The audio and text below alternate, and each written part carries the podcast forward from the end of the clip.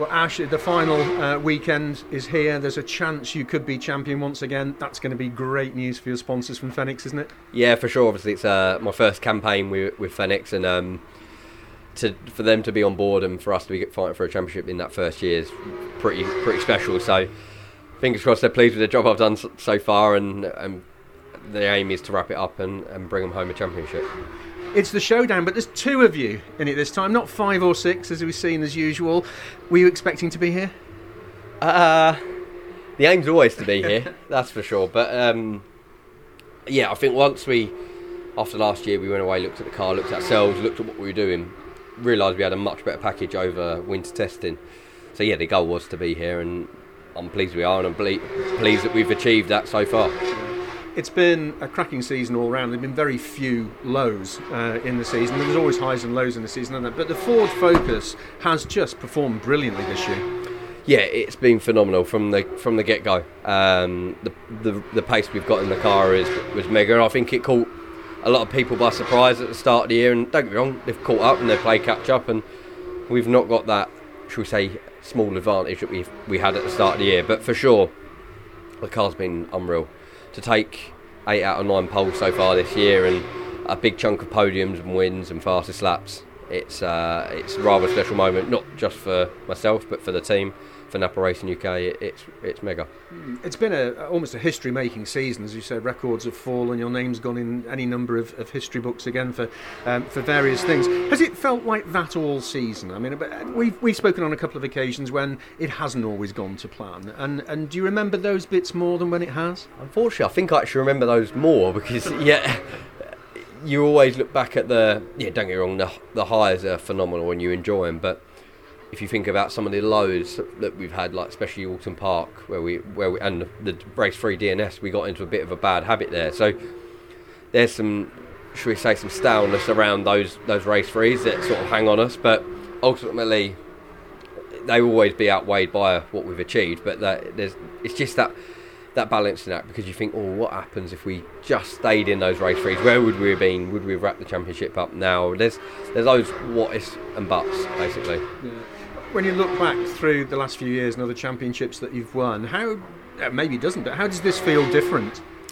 Uh, it, it feels different in the respect that ultimately we lost out to Tom last year, and we've gone away. We've had a good uh, hard look at ourselves, and we've come back much stronger. And I think for a for a team, it, it's the pride of the effort that's gone in to come out and actually achieve that. So obviously, there's a big chunk of being the first driver to potentially win in both a front wheel drive and rear wheel drive car. That's a massive thing for me. So, yeah, it's uh, it's exciting, very exciting, but the nerves are still there. So we, we'll wait and see. We'll wait and see when everybody watches the uh, compilation video back from this season, uh, a few of the standouts will be yours, and not least of all coming from the back of the grid to the podium. The smile on your face says it all. I guess you enjoyed that just as much as the fans will have enjoyed watching that. Yeah, look, Silverstone was rather special, wasn't it? Let's be honest. It's uh, we went into that race too, really questioning where we were going to get to, and the goal was,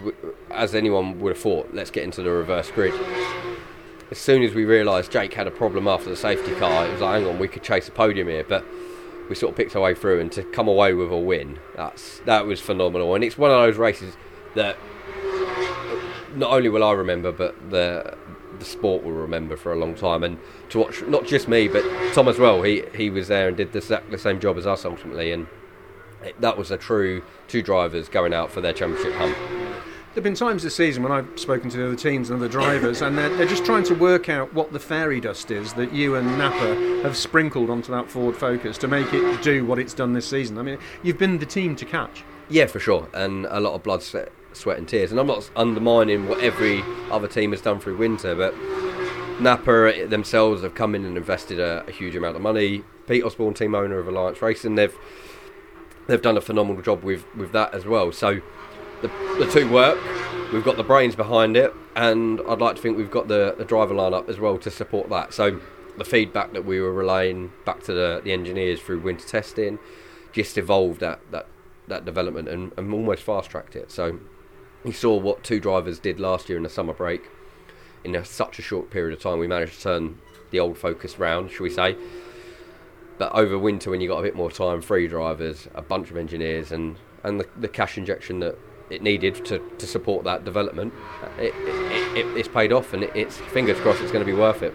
I'd love to know from Ford how the uh, the public perception of the Ford Focus is and the sales of Ford Focus have gone up for to what you and the team have done this season. It'd be really interesting to know, wouldn't it?